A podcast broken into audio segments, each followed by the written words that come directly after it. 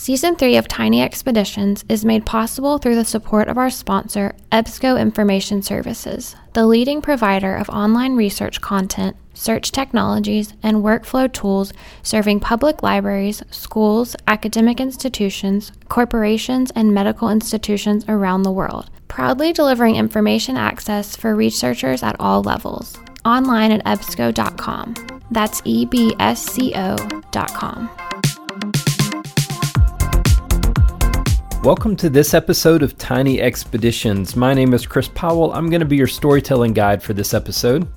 And I'm Dr. Sarah Sharman, here to help you understand the science. Sarah, it's here. We knew this day was going to come at some point, but it's season three, episode six. It's the grand finale, and we have covered so much this season. We began our journey by discussing DNA's role in filling out our family trees. We talked about genomic data access and privacy issues, and we talked about diseases like cancer and neurodegenerative disease, which are pretty common and affect a lot of people. Today, though, we want to talk about something that may not be on your radar screens rare disease. Now, if you've been diagnosed with a rare disease, it's definitely something on your radar screen, but by definition, a rare disease is something that statistically doesn't affect a whole lot of people. But the research happening with these diseases is equally important.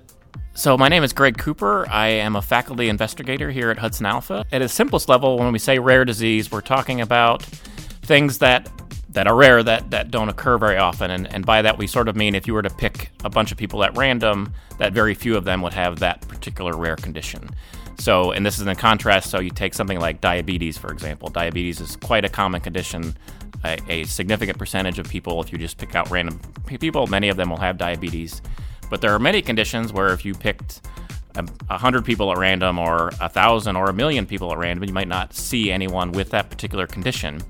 And so examples like this might be cystic fibrosis is is one that people might be familiar with. That um, is a significant medical condition that for the folks that have it, it's a it's a very significant uh, issue for them to deal with, but it's not common. So most people, the vast majority of people, won't develop cystic fibrosis, but a small percentage will. The trick with rare diseases, though, is that while individually they are they are very rare, but when you add up all the different rare diseases, you add up one in ten thousand this, one in five thousand that, one in a million this. Collectively, so as a group, rare diseases in fact become quite common, and so lots and lots of, of people and families are affected by rare diseases as a group, even though individually those conditions might be quite rare. In true Tiny Expeditions fashion, we promise we will dive into the amazing research being done on rare diseases. This includes research to continually improve the technology affording patients a diagnosis, as well as programs that are bringing these diagnostic tools to more patients and their families. Before we get to that, we wanted to take a moment and talk with someone who has been affected by rare disease. We came across the Edwards family and sat down with them to talk about their experience of having a son with trisomy 18. We do understand that not all rare diseases are the same, and while we will hear of their experiences with Edwards syndrome, their experience is not the same as everyone with rare diseases. But we wanted to at least get a feel for what it's like with life with rare disease. My name is Kareem Edwards, um, co founder of the EWE Foundation. And I am Sarita Edwards, um, founding partner with my husband Kareem. We are parent advocates to a five year old little boy named Elijah who was diagnosed in utero with trisomy 18. Um, so Elijah is five years old. He celebrated his fifth birthday in March of this year. Um, a, a, milestone that I don't know that we we knew positively that we would see. Um, so we we celebrate that um, wholeheartedly. Um, Elijah just started kindergarten um, this year. super excited about that. He is he is a little miracle. He is very vibrant and happy. He loves to clap and play. Um, but he does have uh, an extensive list of medical complexities. Um, we have about 18 specialists that we see. We commute two hours one way um, for his health care. Um, we do have doctors here locally as well, but um, but pretty much all of his specialty care is is about two hours away. We were told um, around 22, 23 weeks pregnant um, that Elijah would pass away in utero during the delivery process or shortly after birth. That's what we were told. And if I am completely honest, that is what I expected. Um, we were sent home post delivery um, in hospice care.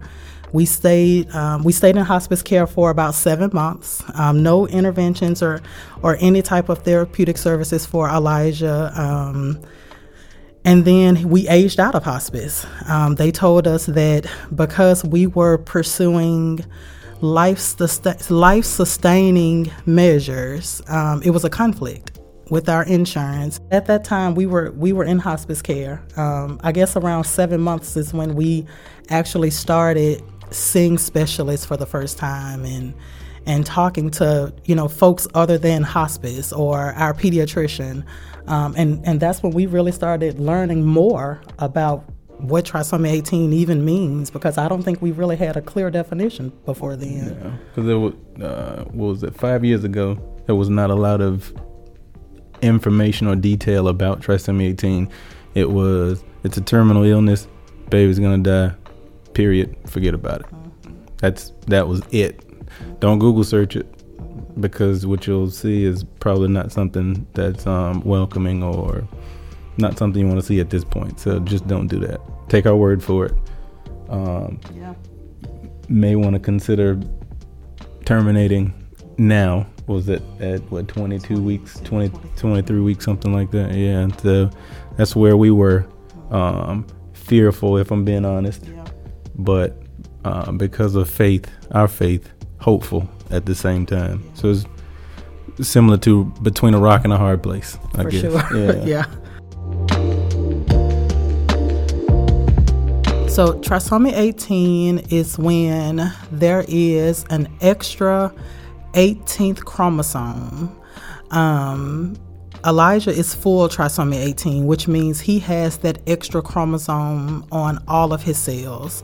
You can also be mosaic or partial. Um, we have had two genetic set, two genetic tests to confirm that he is full, um, which is another anomaly you know, as far as why he does so well um, with it.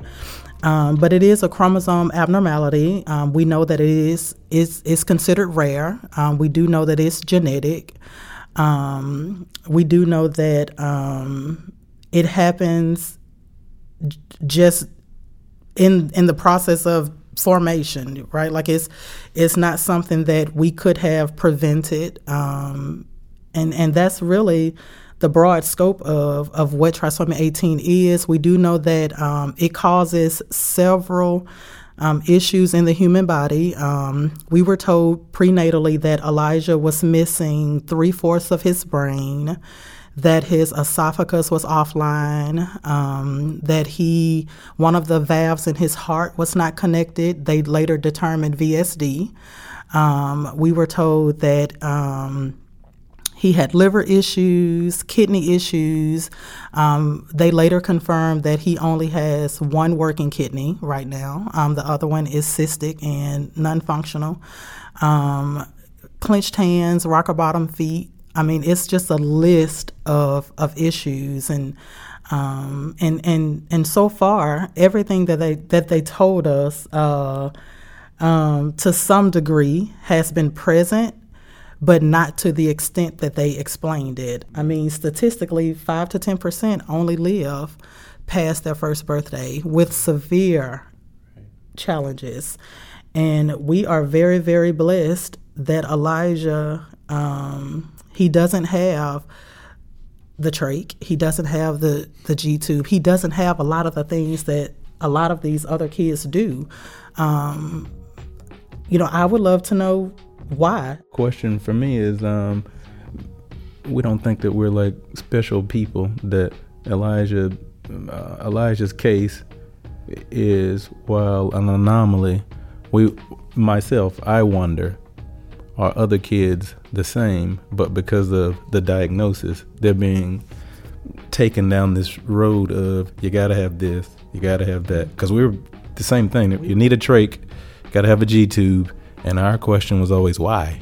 Well, because he has trisomy 18. Well, understand that, but why? I think that's why that education piece is so important because you know if if we're just if we're just creating solutions based off what we know then that means maybe we need to learn something different um, and and if those opportunities are there um, i think they should be given to families. I, because again like kareem said earlier what about that that new mom and dad? They've never had a kid before. Um, they don't know those questions to ask. And and I don't know prior to Elijah if if I would have been as comfortable as I am now pushing back to a physician.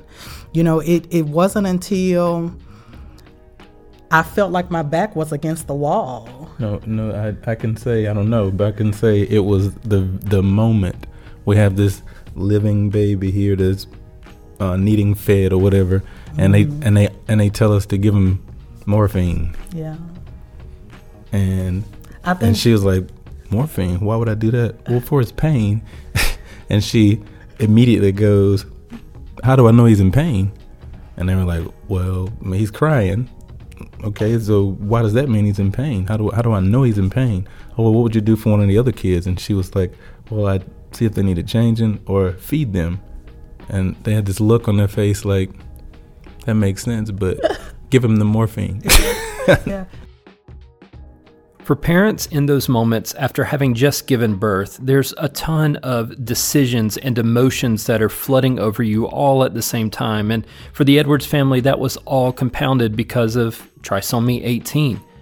And through this experience of having to deal with all of that at once, it really gave birth to this idea of the EWE Foundation, a foundation in which the Edwards family could then help other families who were struggling with the exact same scenario you know, we are we are an organization um, committed to making sure families have access um, to healthcare services. Um, you know, I think the whole goal is to try to bridge the gap between diagnosis delivery and that overall coordination of care. Um, we know that we know that every outcome won't look the same for babies diagnosed with trisomy 18, um, but but we want to um, hopefully provide families with as much information as we can for as long as they are on the journey. They're doing amazing work and have touched many families across the globe.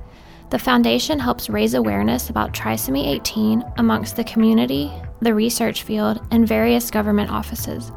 They develop and distribute educational materials to help families navigate hurdles and milestones. One of their programs provides financial support and end of life care for families.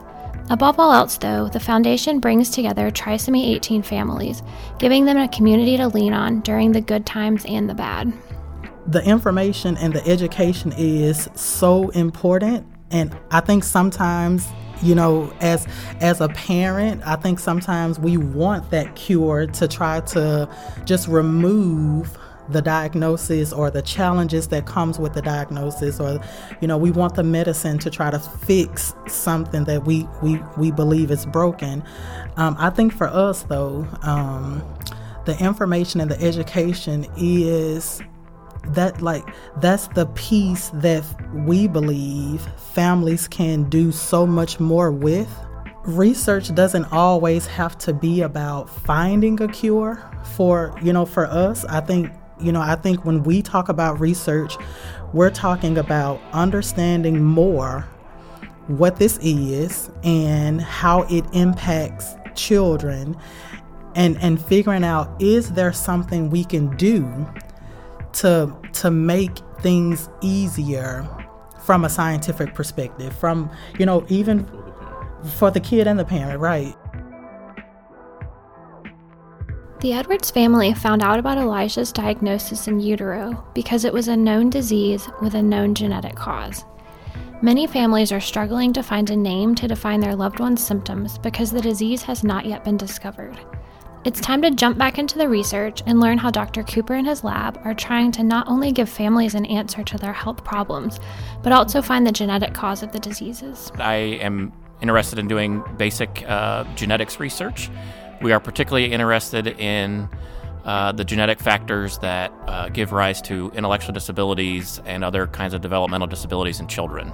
So, a lot of the work that we do involves uh, identifying uh, children and their families who um, are dealing with some, uh, some sort of developmental condition and uh, basically looking at their DNA, trying to understand if there are genetic factors that are giving rise to that. And we do that both as part of working with physicians to actually provide diagnostic information back to families, but then we also do research to try to learn uh, about new conditions, about new ways that uh, we didn't previously understand about how our, our how human DNA shapes uh, our, our our traits, our attributes. You can learn things by studying rare diseases. You often learn because it's shared biology, right? We're affecting. We can affect the same genes or pathways or tissues and so by studying a rare disease, you can often learn about a common disease. So there's a, a, huge benefit to, to looking at rare disease that goes beyond the benefits to those individual families and patients, which is a, a very important motivating factor. But the point is, you can learn biology that translates across many different conditions, across uh, uh, other areas that maybe you didn't expect to learn about. That just by virtue of learning something basic about human biology, you learn something that translates to other diseases as well. Dr. Cooper's rare disease research primarily focuses on neurodevelopmental disorders. That's an umbrella term that covers many different diseases. Common symptoms of neurodevelopmental disorders range from intellectual disability and delays in speech and communication to seizures and motor developmental delays, to name a few. This wide spectrum of symptoms makes neurodevelopmental disorders especially hard to diagnose. The fundamental challenge with, with diagnosing a rare disease is that it's rare, and so uh, uh, it, it's very often true that a physician might not see in their entire career, he or she may, might not see a single case of any given rare disease, and so when one comes along, they odds are they haven't seen it before. The other challenge is that many of the symptoms between any two rare diseases can overlap a lot. So we talked about things like seizures. There are hundreds of different conditions that will manifest with epilepsies or seizures. And so just observing that a child is having epilepsy doesn't really tell you what the underlying cause is. That's a symptom that is spread across many different conditions. And because of that, and things like intellectual disabilities and these other things, these symptoms that we're talking about, for any given rare disease, that it's not there's no one symptom that says, oh, it's this it's this condition versus something else. It really is there's a collection of symptoms that differentiate this disease from another. And then there's actually also variability within a disease. So the our primary focus at, at Hudson Alpha uh, and and other research institutions in general, we are very interested in, in human genetics. So we study DNA, and it's because we know that our DNA has a lot of influence on on our, our, our attributes. So that includes things like how tall we are or what the color of our hair is, but it also includes things like what your risk for lots of different diseases are. Diabetes is an example where your genetics have a role in, in what your risk of diabetes is. For neurodevelopmental disorders, it turns out that they are heavily enriched for genetics having a huge impact. Having worked at Hudson Alpha for many years, we've been able to hear a lot of stories from families who are impacted by the work of the Cooper Lab. Many of these family stories go on for months or even years of not knowing what's wrong. They know something's wrong, but they simply don't have the answers to be able to put a name with what's being presented in their child. And as we saw with the Edwards family, just having a name or a little bit of information can go a long way to helping these families.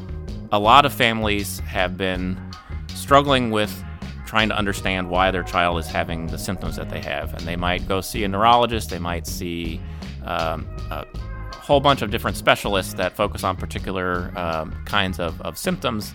But ultimately, they can't get a resolution and say, this is what's happening and this is why it happened. And they bounce around, they might get lots and lots of imaging done and blood work and all kinds of things. And ultimately, because those tests weren't directed at the root cause, they really were never going to be able to actually pinpoint with precision what was actually uh, the, the, the precise diagnosis for that child. So, a lot of the families that we have worked with in terms of our research projects had been dealing with this for years. Advances in genetic sequencing technology are beginning to dramatically cut the time a patient waits for a diagnosis. One exciting tool called long read sequencing allows scientists to gain a more complete picture of a person's DNA compared to the technology used during the Human Genome Project, for example. The new advance and the thing that we're really excited about here at Hudson Alpha and, and again elsewhere is a new technology that allows us to look at much bigger pieces. So instead of millions of teeny tiny pieces, we might look at tens of thousands of pieces that are a hundred, a thousand times bigger. When you have a puzzle piece that's that much bigger, it's much easier to, to figure out how they fit together. And so we're starting to see changes in people's DNA that were previously missed because our technology just couldn't see them. Uh, and what we're finding is that in some of those areas of, of that, that genome puzzle, if you will, there's there's variation that's relevant to disease. And we just couldn't see it before, and it was purely because the technology there was a gap in the technology that couldn't reveal it to you.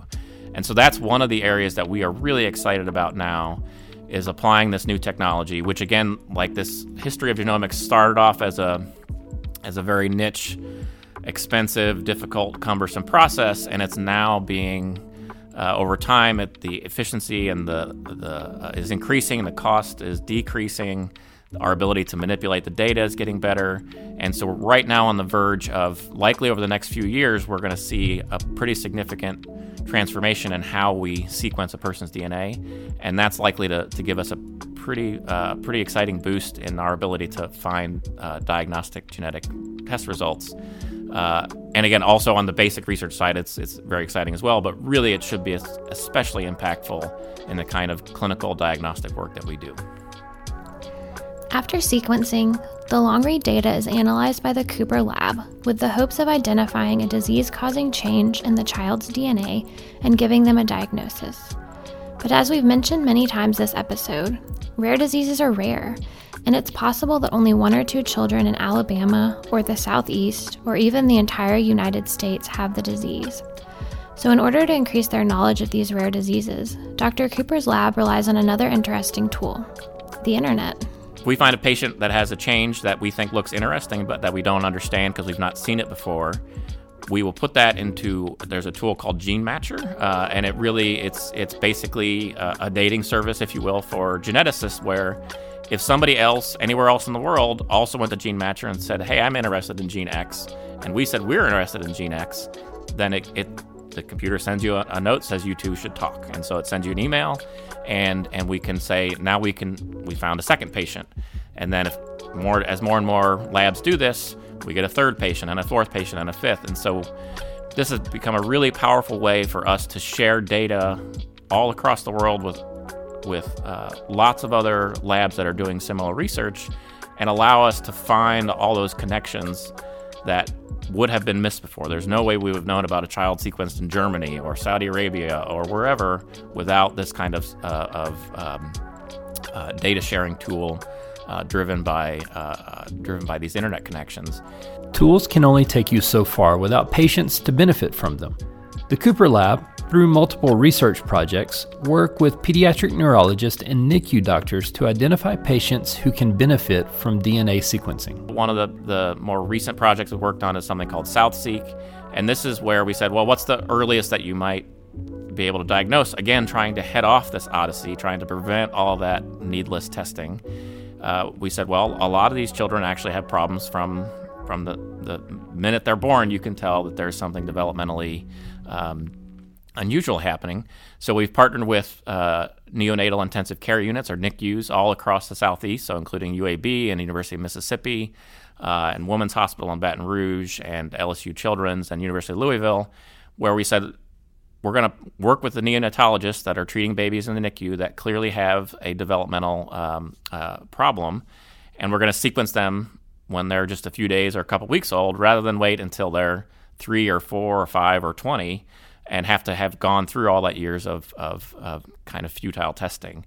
So we've been trying to accelerate the process in terms of getting identifying these children as early as possible to maximize the benefit to these families, both by avoiding tests that aren't going to work and also giving them an answer that they can then take to all of their pediatricians in the future or any physician that that child sees. They'll have that diagnosis in their hand and they'll know about it, and that might help to make their future clinical interventions much more effective and uh, and give the physicians a little bit of extra knowledge to help them make better decisions about about treatment and it's not just treatment it's things like education schooling counseling speech therapy all kinds of things where that diagnosis might actually make the uh, ability to provide the best possible care and communication for that child much more effective than it would be if you didn't have an understanding as to why they or what the source of their, their developmental symptoms were.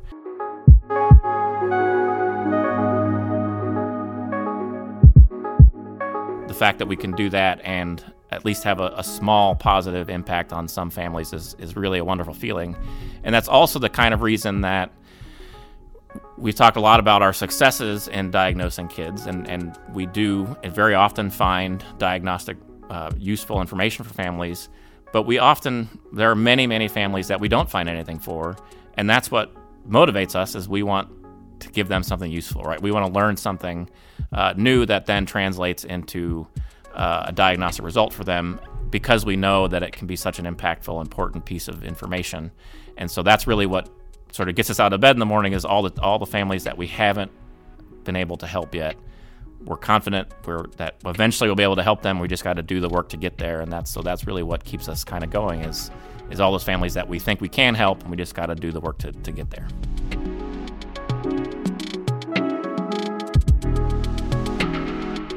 We would like to thank the Edwards family for sharing their story with us. If you want to learn more about the EWE Foundation, including ways to help out, visit their website at theewefoundation.org. Thank you for joining us for this season of Tiny Expeditions. We hope you enjoyed learning a little bit about the role that DNA has in human health and disease. We're going to take a short break as we prepare for season four, but follow us on Twitter at ExpeditionsTiny to continue the conversation about genetics, DNA, and inheritance during the break. Tiny Expeditions is a podcast about genetics, DNA, and inheritance from the Hudson Alpha Institute for Biotechnology. We're a nonprofit research institution in Huntsville, Alabama. We've got a campus full of scientists doing public research alongside companies developing products and services, all with one aim to translate genomic discoveries into real world applications that make for a healthier, more sustainable world. That's everything from cancer research to agriculture for a changing climate. If you find this podcast interesting, please rate, review, like, and subscribe on the podcast app of your choice. And tell someone that you listened to this interesting little story about genetics. Knowledge is better when you share it. Thanks again to our sponsor, EBSCO Information Services, and thanks to you, our listeners, for joining us.